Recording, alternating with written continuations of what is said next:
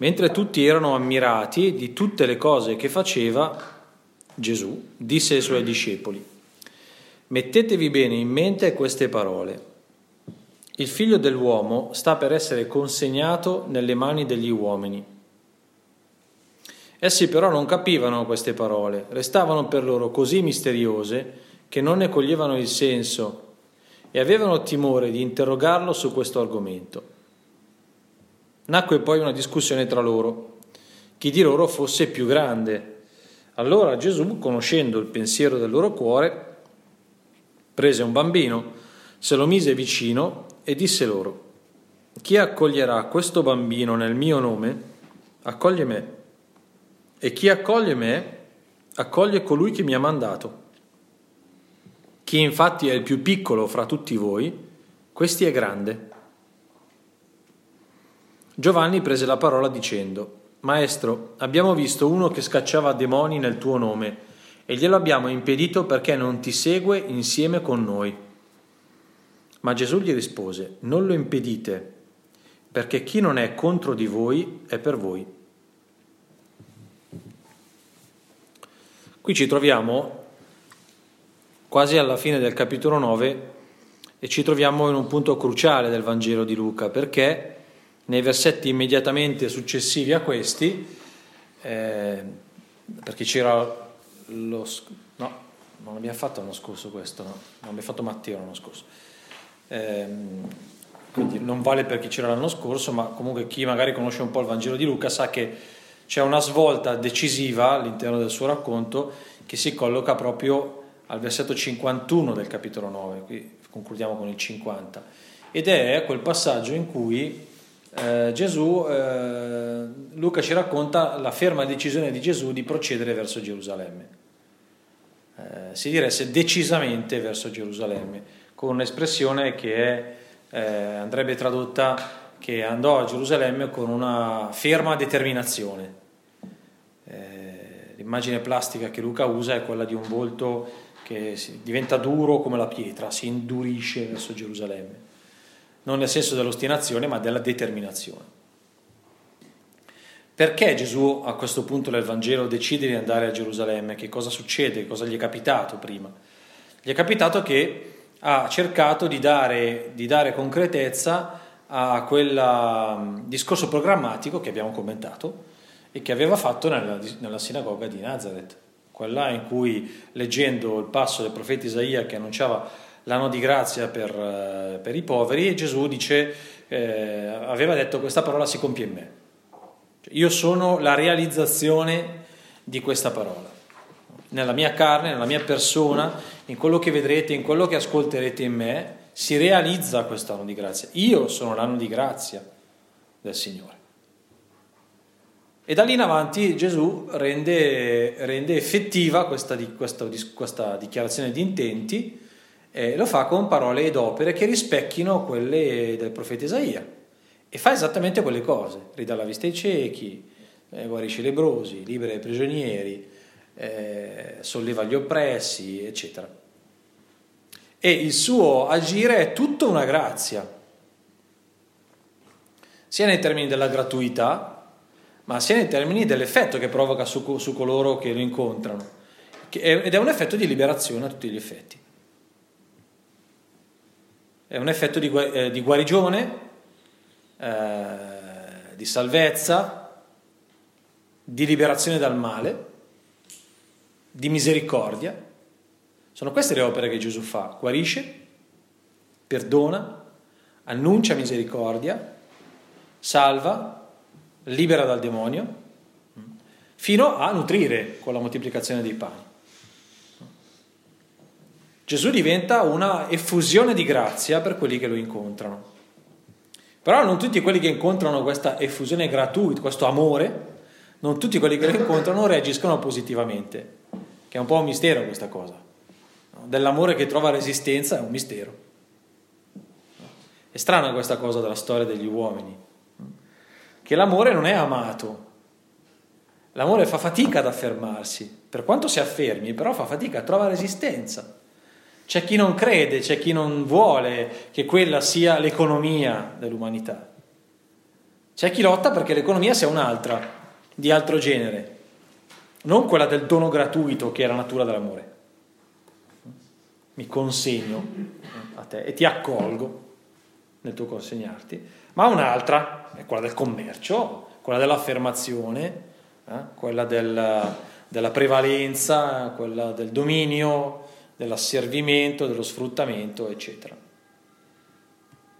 E quindi qualcuno lo accoglie positivamente e qualcuno non lo accoglie positivamente. Evidentemente i poveri diavoli lo accolgono volentieri. Quelli invece che avevano costruito la loro esistenza su logiche alternative a quelle dell'amore, della misericordia e della compassione, evidentemente non reagiscono positivamente. Si sentono fortemente attaccati dallo stile di Gesù. Non attaccati direttamente, qualche volta lo fa anche, ma attaccati soprattutto indirettamente, che forse è il modo peggiore. Perché uno non può neanche dichiararsi come aggredito, semplicemente si sente messo in discussione. E che è la posizione più scomoda. E quindi Gesù trova, trova eh, opposizione, trova opposizione nel suo essere profeta, perché questa è la caratteristica di Gesù nel Vangelo di Luca, almeno fino a questo punto, ma poi fino, fino a Gerusalemme sarà così, quella del profeta. Il profeta è colui che rivela il volto di Dio. Ok? È colui che parla di Dio, che parla per conto di Dio. E Gesù questo è quello che vuole essere, un profeta.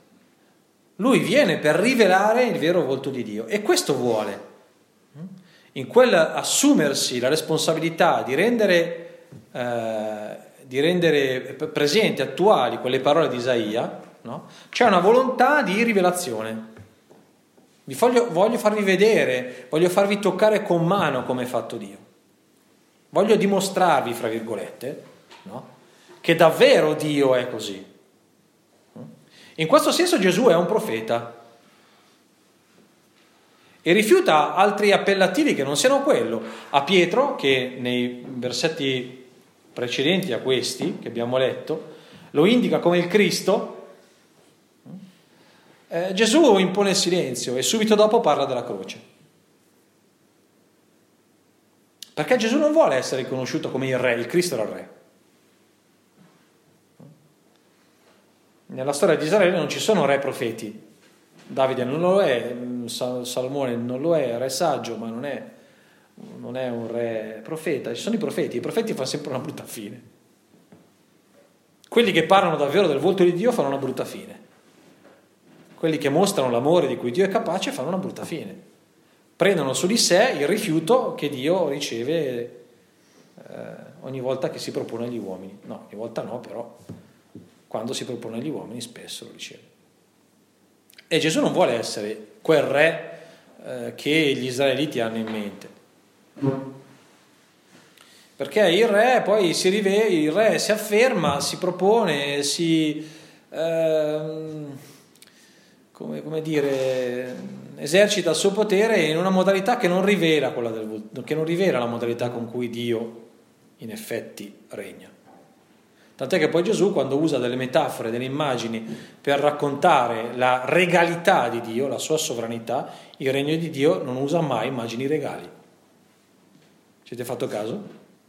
Che parla di un regno, ma non parla mai di parla di lievito, parla di un seme, parla di un seminatore, parla di una... Di, no, la parola del seminatore non è una parola del regno, comunque, parla di una rete gettata nel mare, parla del grano della zizzania, eh, parla, che ne so, del padrone di casa che va e, e affida, ai, oppure sì, parla di quel signore che era un signorotto e va eh, in viaggio, lascia il figlio, poi i vignaioli, ma non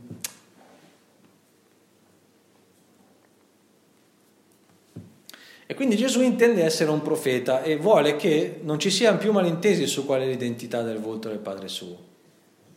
Deve essere chiaro chi è il volto del Padre mio. E perché si veda, utilizza delle armi, degli strumenti adeguati, che non lasciano margini di dubbio. E gli strumenti che utilizza sono la mitezza, la misericordia, l'umiltà, lo spirito di servizio, la prossimità ai peccatori, la disponibilità a essere, a essere rifiutato l'indisponibilità al conflitto, l'accettazione per il nemico, nei confronti del nemico, la rinuncia ad ogni forma di vendetta, di rappresaglia, il rifiuto delle alleanze con i potenti. Questi sono i suoi strumenti, queste sono le sue armi, se proprio così vogliamo dire, perché in effetti quella che gli fanno è una guerra. Gli fanno la guerra. E allora a un certo punto Gesù dice, dice sì, facciamola la guerra. E la guerra che gli fanno è una guerra di messa in discussione di quell'identità. Mettono in discussione ma chi è questo qui, ma cosa vuole questo qui, ma che voto di Dio racconta. Gesù capisce che il problema è quello, interpella i discepoli circa eh, il fatto se sia davvero così, insomma, se la questione in gioco è, è quella. No? Hanno capito o non hanno capito chi sono? Stanno capendo o non stanno capendo eh, qual è il vero volto di Dio? E la restituzione dei discepoli non è molto confortante. Allora Gesù capisce che deve arrivare all'estremo e intuisce che la strada unica che resta è quella del dono del dono senza riserve, a fronte del rifiuto. Mi uccideranno e io se voglio continuare, a, hanno già deciso di farmi la pelle, se io voglio continuare a raccontare il volto del Dio che conosco, l'unica maniera che mi resta per affrontarli è quella di consegnarmi, cioè di amarli con un amore più grande del loro rifiuto, con un amore che dice che quel rifiuto non è sufficiente a spegnere l'amore che nemmeno quel rifiuto è capace di impedire a Dio la sua volontà di salvezza. Questo è il senso della croce, ricordiamoci. Non è la sofferenza che salva, è la consegna di Gesù che salva. A te che mi stai uccidendo mi consegno dicendoti ti amo. Questa è la salvezza. Non è che perché Gesù soffre il suo dolore ci libera dal male. ma è la sua volontà che arriva ad esprimersi in quel modo estremo, ricordandoci sempre che Gesù va in croce una volta eh, nella vita, non passa tutta la vita in croce. Vuol dire che quel gesto è un gesto estremo. Ok? Prima le prova tutte, eh? Poi arriva fino a quel punto. Se no anche la croce diventa un'ideologia, quella della sofferenza e del sacrificio. No, al sacrificio Gesù arriva dopo averle provate tutte. Eh? Certo, mi rimane solo questa. Perché? Perché non, non, non capisco. Non, eh... E io non posso smentirmi, anzi non posso smentirlo. E che cosa mi resta per far vedere che quell'amore lì è un amore che, che, che non si ferma neanche di fronte al rifiuto? E, boh, umanamente, evidentemente, solo quello di consegnarsi.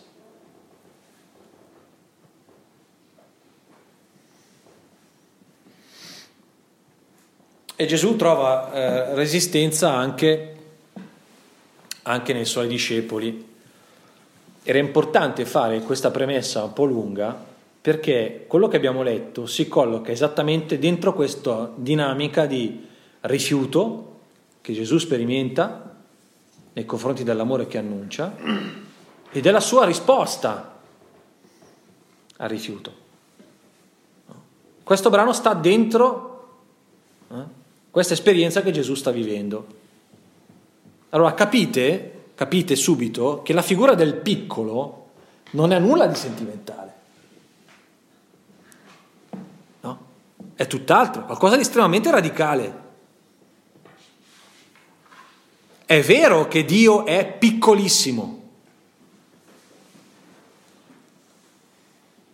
perché il suo modo di amare è un modo assolutamente fragile e debole però allo stesso tempo straordinariamente forte e invincibile. È questo che permette a Dio di amarci lasciandoci liberi, perché il suo amore ha questa caratteristica. Di estrema fragilità, di, us, us, abbiamo, dobbiamo avere il coraggio di usare questa parola, l'amore di Dio è inutile, vuole essere inutile, come un bambino al tempo di Gesù bambino al tempo di Gesù, e dopo lo spiegheremo meglio, era l'immagine del nulla, il niente, la totale insignificanza. Il fatto che Dio si identifichi con un bambino vuol dire che Dio vuole essere insignificante. E ti ama essendo insignificante. Vuol dire che il suo modo di amare non ha nessuna pretesa di affermazione, solo il desiderio di essere.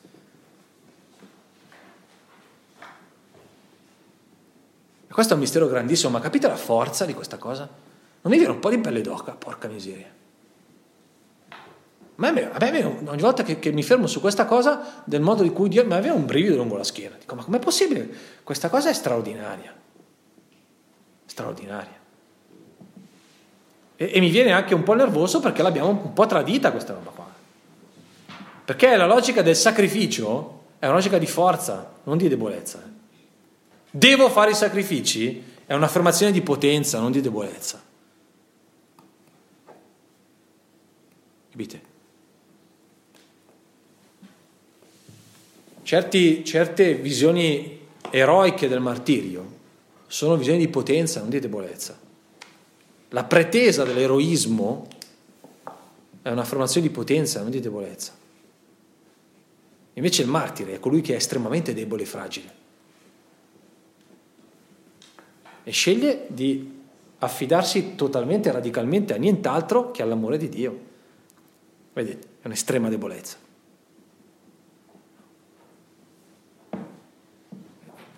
noi abbiamo trasformato nelle virtù eroiche di quello che è capace di affrontare il sacrificio. Ma porca miseria, è il ribaltamento, capite? Che è il ribaltamento. Il Gesù sulla croce non è mica il supereroe che ci ha raccontato Mel Gibson nel suo film, eh? Che da solo si stende sulla croce. I Vangeli ci raccontano di un uomo che ha avuto paura di morire eh?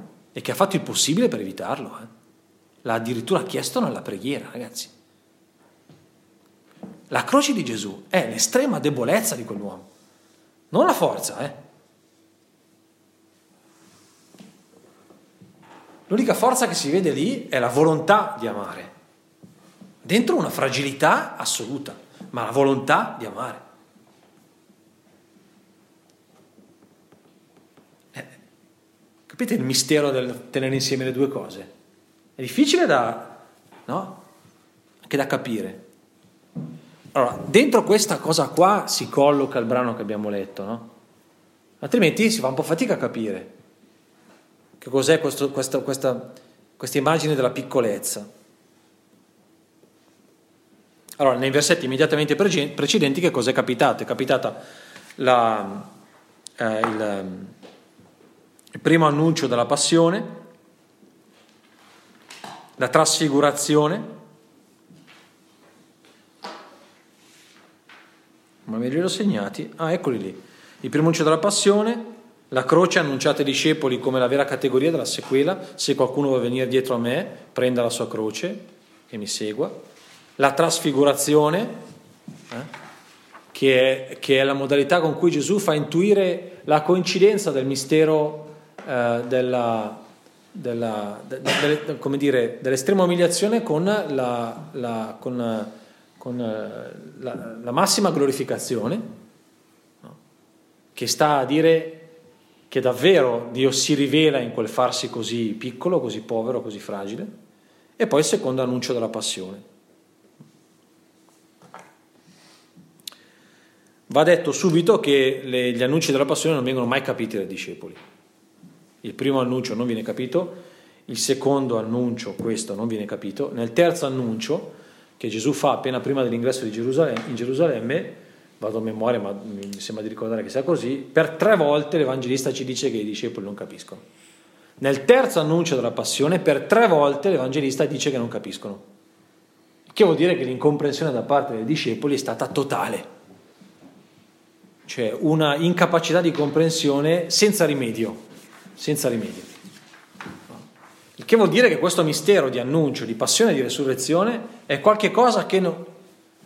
c'è un rifiuto, c'è un rifiuto.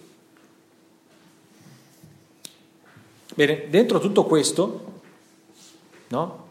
E appena prima della decisione di partire a Gerusalemme per andare allo scontro finale, allora vado nella tana del lupo, vado proprio da quelli eh, che, che, che, mi fanno la guerra su questa cosa, li combatterò, con quali armi li combatterò? Con la mitezza, con l'umiltà, eccetera, eccetera. Eh, leggiamo questo brano. Mentre tutti erano ammirati di tutte le cose che faceva, che cosa ha appena fatto? Appena guarito una persona che i discepoli non erano riusciti a guarire. No. La gente era andata ai discepoli, eh, scusi, ci, ci guarite questo.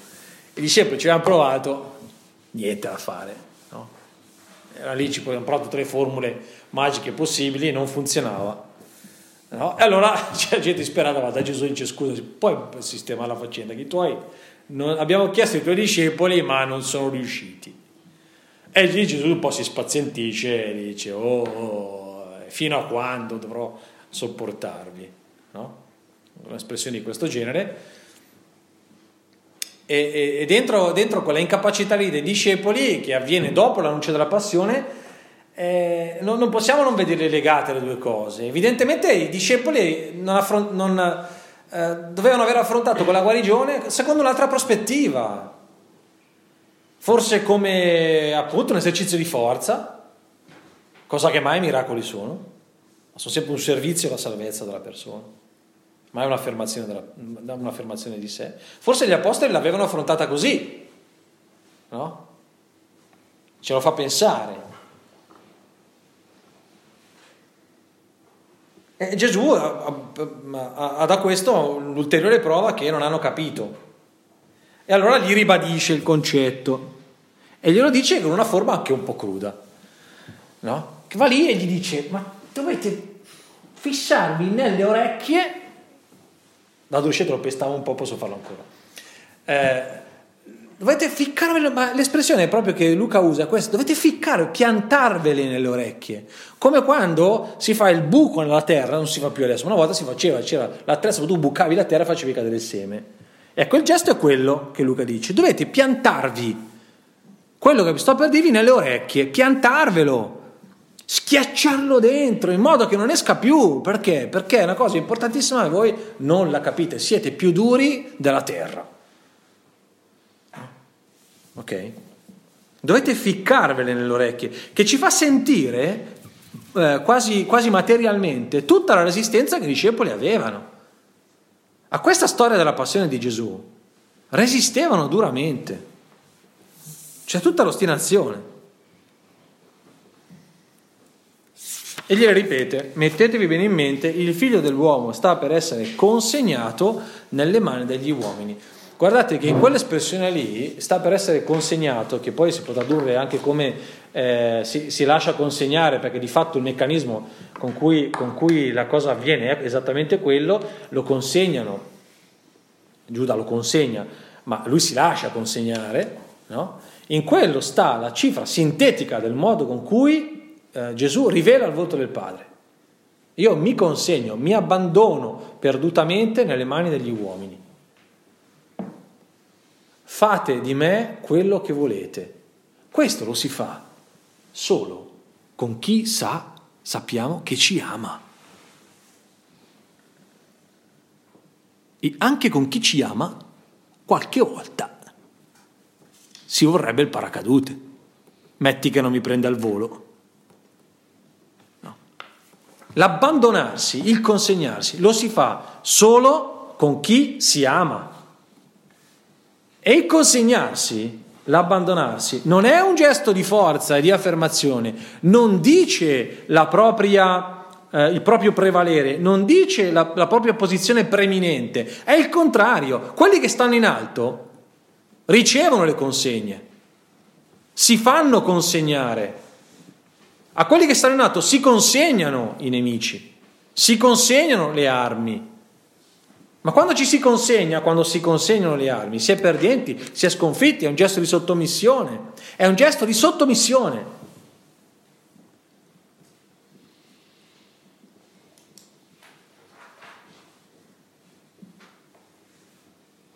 Guardate che è vero che il gesto della consegna radicale di sé è qualcosa che facciamo fatica a fare anche nei nostri, nei nostri, nei nostri, nelle nostre relazioni, anche, anche in quelle più intense.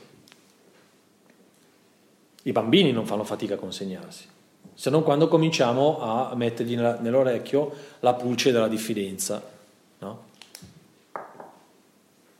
perché noi non insegniamo la prudenza, insegniamo la diffidenza e dovremmo insegnare la prudenza, che è quella cosa che ti fa guardare il mondo con uno sguardo ottimistico, ma non ingenuo. Cioè, è, la prudenza è quella attitudine a discernere il bene dal male e quindi a seguire uno, a lasciare l'altro, ad accogliere uno e possibilmente a schivare l'altro, capite?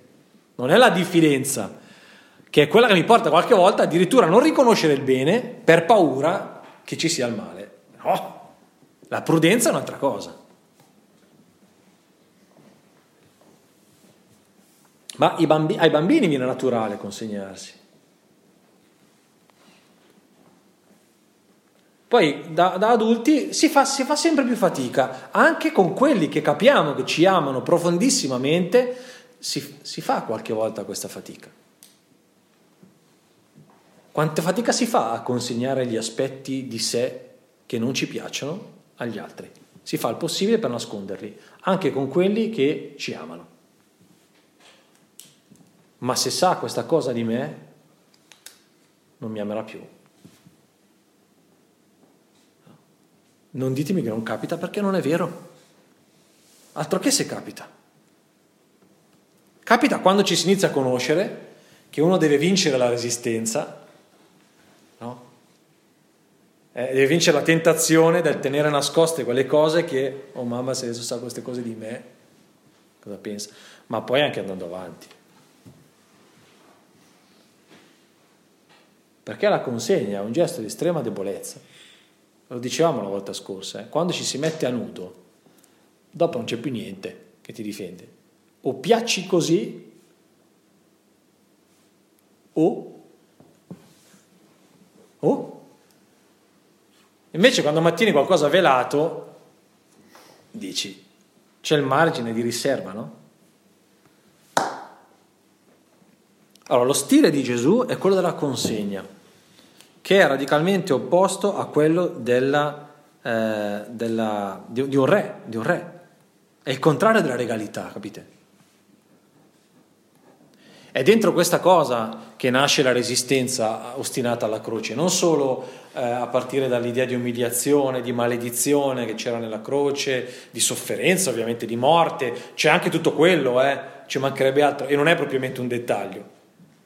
Però la cosa che sconcerta e che, eh, e che eh, scandalizza i discepoli è questo aspetto. La croce è vissuta così, perché alla morte andavano incontro volentieri, eh? E cosa pensate? Quando poi arrivano a Gerusalemme, questi pensano di andare a fare la guerra, c'hanno le spade, nell'orta degli ulivi c'hanno le spade. Vuol dire che questi pensavano che alla fine si faceva eh, quella roba lì. C'era la rivolta. No? Eh, ma la morte gloriosa vuoi mettere? La morte gloriosa è la morte gloriosa. Per sempre sarà ricordato la tua memoria. Spirito di sacrificio. No? Dare la vita per Facciamo attenzione a questa roba qua. Eh. Per qualche volta il dare la vita a cristiano è stato tradotto in quel modo lì, che è un'affermazione di forza. Il dare la vita Christ- de- del Vangelo non è mai un'affermazione di forza. Questo dobbiamo piantarcelo nelle orecchie noi. È il contrario. Capite? È un dare la vita che è rifiutato. Mm? Agli eroi che tornano in patria dopo la guerra, si battono le mani, si fanno i monumenti. A Gesù Cristo non andavano fatti i monumenti, glieli abbiamo fatti purtroppo, ma non andavano fatti. Perché la croce non è un monumento, ma è il contrario, e il sepolcro resta vuoto. Quindi sarebbe stato molto meglio lasciare tutto vuoto. Vabbè, questo no? tirando un po' la corda. Ma per, ma, ma per capire il senso della cosa, no?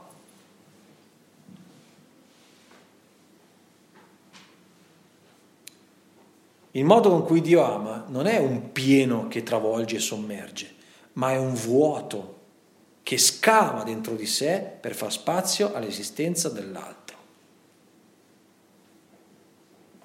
In questo senso il grembo materno è un'immagine felicissima di Dio e per certi aspetti la paternità fino a un certo punto, tutte e due ci vogliono.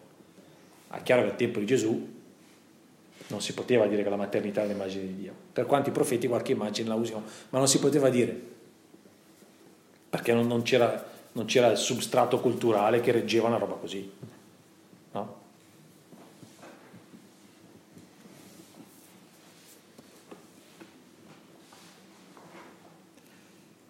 Guardate che questa mattina ci si potrebbe anche fermare qua e mettere il proprio amore in controluce rispetto a quello che abbiamo appena raccontato e qui uno potrebbe stare a rifletterci e a, e a misurarsi e a contemplare e a godere di questa cosa uh, tantissimo no?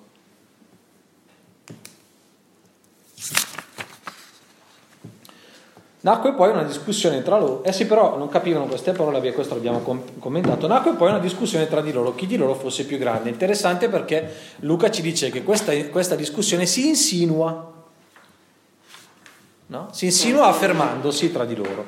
Dunque è qualcosa che viene dall'esterno. È evidente qual è l'allusione, no? Questo pensiero che si insinua nei discepoli, questa discussione che serpeggia tra di loro, no? ha la caratteristica di qualcosa che si vuole interporre tra cosa? Tra quello che Gesù sta raccontando e i suoi discepoli. Infatti questo gli ha appena annunciato la croce e questi si mettono a parlare di chi è il più grande, che è la logica esattamente opposta a quella della croce, ma non solo perché la croce è la scelta di un Dio che sta all'ultimo posto in estrema fragilità, ma anche perché la croce è la narrazione di una fraternità particolare, che è quella del mettersi a servizio reciproco, dando la vita agli uni per gli altri e ricevendo la vita agli uni dagli altri. Questo è il senso della fraternità, pardon, questo è il segreto e il senso della fraternità evangelica, dare la vita agli uni e per gli altri e ricevere la vita agli uni dagli altri. Sa perché noi, noi siamo abituati a raccontare solo la prima parte, dare la vita agli uni per gli altri. No, ricevere la vita anche gli uni dagli altri. Eh? Quindi si sta parlando dello stesso piano, si sta parlando di nessuno che sta sopra gli altri. Questi si mettono a fare le classifiche, no? come, gli, come, gli, adolescenti al liceo, che fa la classifica. No? Danno i voti e vanno a classifica. Uguale, chi è il più grande? Sì, in termini comparativi proprio, il più grande. È una discussione discriminante perché pone la, quest- la, relazione tra gli apostoli sul piano della competizione del prevalere sull'altro. Ha come sfondo il potere che domina e ancora di più l'ambizione a non avere limiti, a essere come Dio, perché Dio è il grande. Dio è grande. In questi tempi una frase non felicissima da dire, che Dio è grande, ma è, l'attributo di Dio la grandezza. Il senza limiti è l'attributo di Dio. L'attributo dell'uomo è la limitatezza, anche dell'amore. Quindi lì c'è un'ambizione e la fortuna, la fortuna è il limite. Perché il limite è quello che ci dà la possibilità di entrare in relazione. Perché? Perché sperimenti la tua insufficienza, no? E questo ti spinge a cercare no? e a sentire che è un altro che è la tua, è la tua pienezza di vita.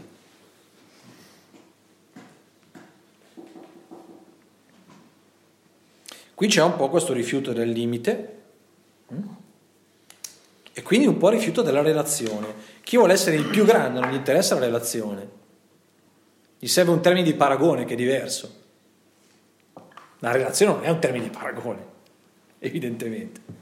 Chi vuole essere il più grande gli interessa avere un termine di paragone, ma non ha bisogno dell'altro, se non per salirci sopra.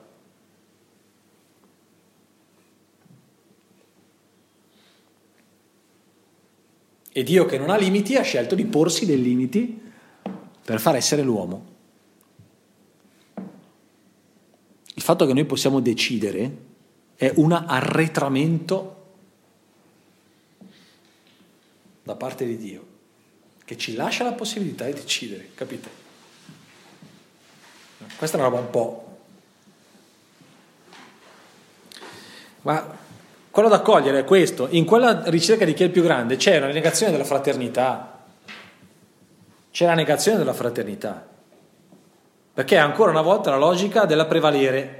E la fraternità non risponde alla logica del prevalere, ma del dare e ricevere, della reciprocità.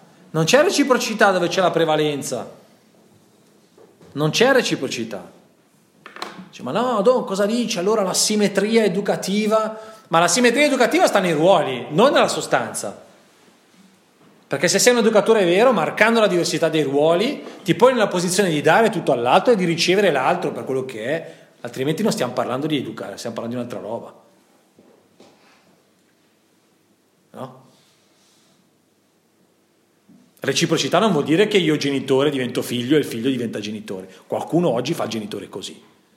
Fa fare al figlio il genitore e lui fa il figlio.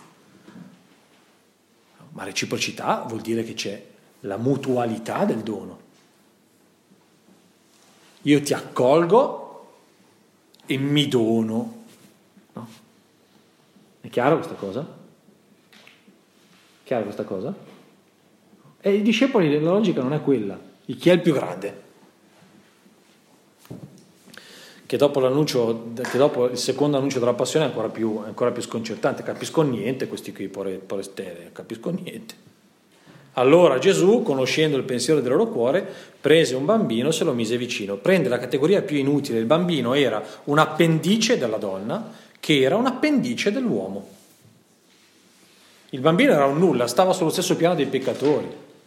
Se proprio dobbiamo trovare una categoria, stava sullo stesso piano dei peccatori. Solo una volta che, se maschio, entrava, eh, diventava il figlio della parola, cioè passava, eh, facevano bar mitzvah, allora, allora, comincia, allora diventava anche lui degno di... No. Ma il bambino era un appendice, no? Quindi la relazione con il bambino era l'ultima cosa in termini di importanza e anche di necessità era simbolo dell'inutilità, riceveva ogni cosa dagli altri, tutto in lui era un dono, esisteva a causa degli altri, grazie agli altri. La piccolezza evangelica è la riscoperta di questa identità che portiamo scritta in noi. La piccolezza evangelica è il dirsi non in modo autosqualificante, ma in modo pienamente consapevole, guarda che tu sei niente e tutto quel che sei è perché un altro l'ha voluto. E quando tu dici io sono, devi sentire dentro questo io sono tutto quell'insieme di grazie che ti hanno permesso di essere. Dalla volontà di Dio in giù chi ti ha generato, chi ti ha nutrito, chi ti ha educato, chi ti ha sostenuto, chi ti è stato amico, chi ti ha ostacolato anche. Ma la cosa ancora più scandalosa è quello che dice dopo, è l'identificarsi con quello. Gesù si identifica con l'inutile, con colui che è piccolissimo, perché l'espressione che usa non è più di paragone, chi è il più piccolo fra tutti voi, andrebbe tradotto così, chi è il, chi è il piccolissimo, superlativo assoluto, il piccolissimo. Questi è grande, non il più grande, questi è grande. È interessante questa cosa, Gesù in realtà non squalifica il desiderio di grandezza. Non è vero che desiderare di essere grandi come Dio è grande è una brutta cosa, sbagliato, è una buona cosa desiderare di essere grandi come Dio è grande, ma se si ha ben presente come Dio è grande. E Dio è grande come uno che è piccolissimo, che è un ossimoro evidentemente, no, ma Dio è grande così. La grandezza di Dio in cosa sta? Nell'essere estremamente piccolo, che vuol dire essere estremamente debole, estremamente rispettoso della libertà altrui, estremamente capaci di non imporsi, di vivere nella discrezione, di, di, di, di accettare la propria inutilità agli occhi degli uomini, agli occhi degli uomini. Dio non è inutile, è inutile agli occhi degli uomini. E accettare questa cosa.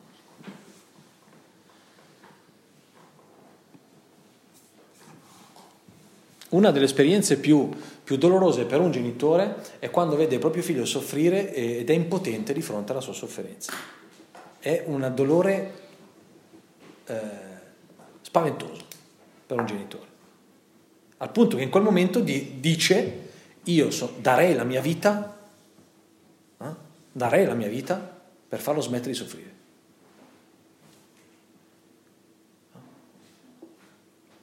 E Dio accetta questa cosa. Addirittura la fa essere una caratteristica del suo modo di amare. Di fronte a te che scegli la via del male, io continuo ad amarti accettando di essere impotente di, fronte alla tua scelta.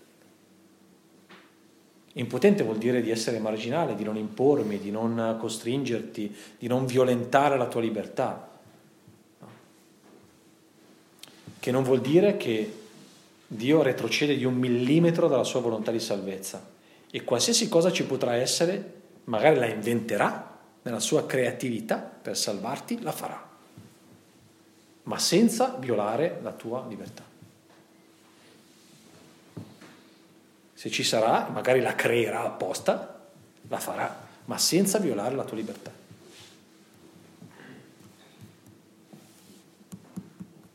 Questo è l'essere piccolissimo di Dio. Qual è il movimento necessario? È quello dell'accoglienza, quindi fare spazio, ridursi, ritrarsi, limitarsi, svuotarsi. È l'esatto opposto della prevalenza e dell'affermazione di sé. L'ultima, l'ultima, gli ultimi due versetti sono la trasposizione in termini del noi di quella dinamica di affermazione dell'io, il più grande. Eh? Questi vedono qualcuno che eh, scaccia i demoni nel nome di Gesù e dicono no, lui la tesserazione cattolica non ce l'ha, perciò via. Eh. No, lui non è del nostro oratorio, della nostra parrocchia, perciò cosa c'entra? Mai venuto a catechismo? Lo vuole mai visto venire in chiesa la domenica, via. Eh. Lui non è uno di quelli che ti segue con noi, quando il noi diventa l'idolo, quando quell'appartenenza un po' elitaria, settaria, no? tra il settario e il militaresco, no? quell'appartenenza lì diventa la cosa che viene annunciata. Non è importante seguire Dio, ma è importante essere dei nostri. Guardate che alcuni movimenti ecclesiali, alcune tendenze che abbiamo oggi nel mondo cattolico hanno questa caratteristica. Si, viene sfumata l'appartenenza a Gesù e diventa prevalente l'appartenenza al movimento di qualunque genere, di qualunque colore sia. Nero, e sembra che ci sia un certo risveglio. Rosso, lì sono addormentati da tempo, e rosino pallido, che sono gli altri. non importa, ma quando la logica del noi, dell'appartenenza al movimento prevale e passa in secondo piano l'appartenenza a lui, è, una, è, una, è un meccanismo idolatrico di affermazione di forza e di violazione di quella logica della croce che abbiamo spiegato prima. Eh. È la trasposizione nel noi dell'affermazione dell'io, il più grande, tradotto in versione Club Mediterraneo. È, chiaro il passaggio? È la stessa logica che c'è sotto, è la stessa, la stessa, applicata a una dinamica comunitaria.